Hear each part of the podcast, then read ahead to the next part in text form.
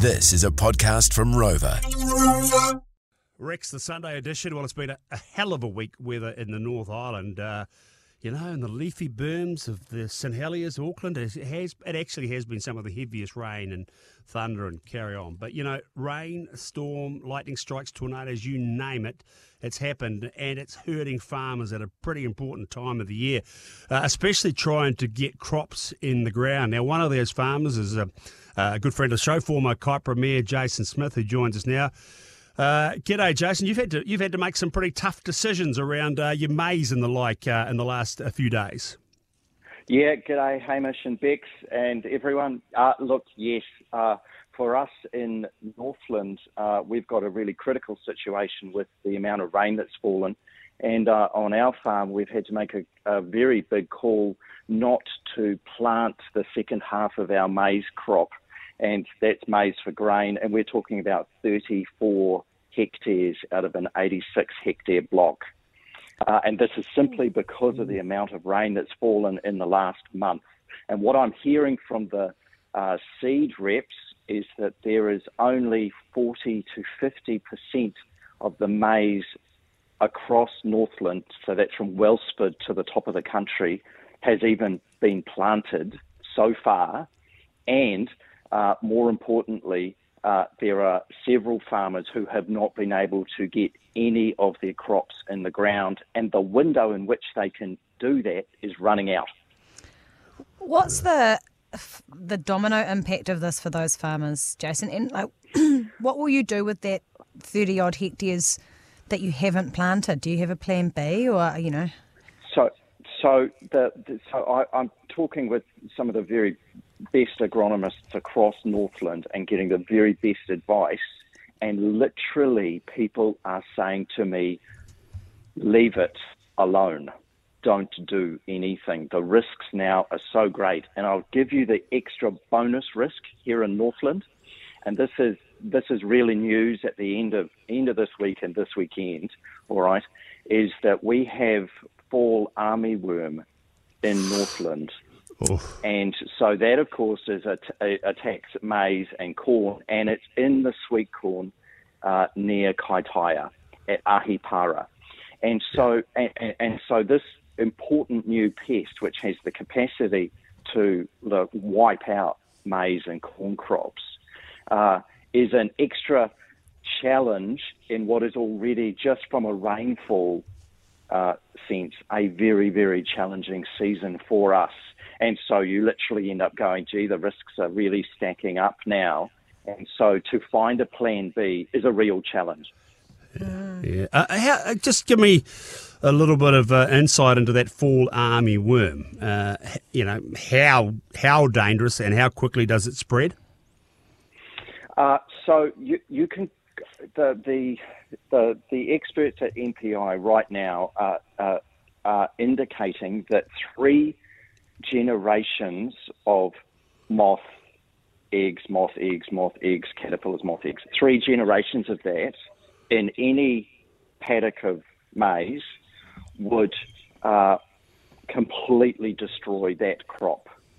Wow. So farmers have to be incredibly vigilant. The real one of the problems with fall armyworm is that a moth comes along and she instead of laying one egg on a plant, she lays 150 in a bunch and then flies on to another maize plant four meters down the row and lays another 150 mm. eggs and then lays another 150 eggs. So you have this rapid multiplying effect, which then also, uh, as I say, three generations of that has the theoretical potential to absolutely destroy uh, the crop 100% because fall armyworm will eat corn, sweet corn first, but then maize second. And then once it's eaten all of that, it'll just then turn its sights to something else. It could be nikau palm trees, or it could be, you know, uh, tomatoes, or it could be absolutely anything. And we haven't really had a proper incursion of this in New Zealand yet. So there's a surveillance program that's underway with MPI right now, uh, and, and I'm involved in that as a maize farmer from the rural Waidargable area. uh, in that surveillance program. But right now, there's kind of no plan for that we can see if there is actually um, certified evidence of those uh, caterpillars being in the crops. So, would this have to have come from outside of the country? Uh, yeah, so fall armyworm has uh, travelled the world uh, in the last uh, six years, and uh, these moths are really large, and so they've blown across the Tasman Sea from Australia. It's as simple as that. It's just like myrtle rust. Uh, Oh, okay. blew across the Tasman. We're close enough, you know. We're Right. in this kind of little set of islands that are just bobbing away here, you know, on our own. We think, but it's close enough that these things can blow across the Tasman, which is what has happened with these caterpillars that that are that are big caterpillars, uh, big moths. They're not little little moths. So uh, they didn't come in, you know, in in someone's uh, apple in in their you know luggage. Right. They've literally flown across the Tasman Sea, and we are the last country in the world uh, to actually get fall army worm. Yeah. Okay. Lots, uh, lots uh, more to come on that, and uh, keeping a, a close eye on that, and of course the weather, which is causing you so many problems up there, Jason. But uh, changing tack slightly, uh, you put your hand up to be selected as the National Party's uh, Northland candidate. Tell us a bit about that. Yes, so as a sheep and beef farmer and also as a former mayor and as someone who's very much watching what's going on with New Zealand uh, right now, uh, I put my hand up for the selection process for uh, the National Party for Northland. And just uh, at the end of the end of last week, uh, we had Christopher Luxon in Kerikeri and the Bay of Islands uh, with the community here, public meetings, uh, and the reception was really, really warm uh, for that because the message uh, uh, in the community here in Northland, people are very, very concerned about the direction uh, that New Zealand is headed in right now from an economy perspective and certainly the agriculture community, of course, regarding agricultural emissions, the regulatory environment that's coming towards farmers and everyone working on the land, the pine tree uh, incursion, if you like, that's covering the landscape. Uh, and certainly for us here in Northland, that is a real, real challenge and community concern for uh, for this part of New Zealand. Okay. So when do you? When's that? Uh, when does that vote take place? So the selection for uh, for Northland uh, takes place uh, between January and March next year. So it's actually March the twentieth, uh, March the nineteenth, twentieth, that there will be able to be a public announcement once the uh, delegates uh, have made their decision. The voting delegates, there, the Northland National Party has one thousand five hundred members. It is the largest membership base of any of the nation, of the electorates in New Zealand Wow. for the National Party. So Yeah. it, it's a really, really strong and important part of of New Zealand and a very important part of New Zealand's economy as we look forward, especially the agricultural economy.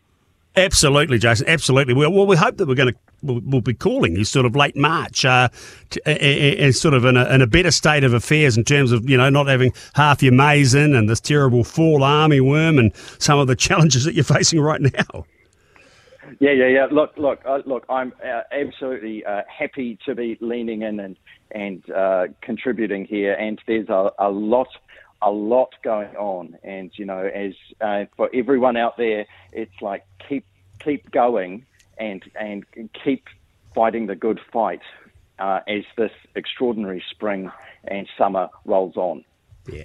Outstanding. Thank you very much. That is uh, former Kaipara Mayor uh, Jason Smith, of course, a farmer up there in that part of the country, and now, of course, is standing as a candidate for national uh, for the uh, hoping to win the candidacy up there, the Northland area. Uh, that's quite remarkable. 1,500 members of the uh, National Party uh, who will have the, the decision there. Bex, it's very strong in the north, eh? It would seem so. Yeah, yeah. What, what did you say yesterday? That the old days, you used to be able to put a blue ribbon around a Huntaway or something, and they'd Oh, they, the- they used to yeah. say you could tie a blue ribbon on a drover's dog. Tie a blue ribbon on a drover's dog. Call it national and it would win. Yeah. well, it's not the case these days, but I suspect uh, a good man like Jason Smith uh, would be a very worthy candidate. And yeah, I don't think I'm being too much of uh, Nostradamus or a rocket scientist to suggest that perhaps uh, in most uh, farming quarters of New Zealand, National will come through with uh, flying colours in less than uh, 12 months' time. Uh, let me uh, give you the tip. Next up, Beef and Lamb NZ CEO Sam McIvor joins us now, um, and we're going to have a look at their their submission that was put forward um, in terms of the emissions pricing system. So Sam McIvor next here on the show.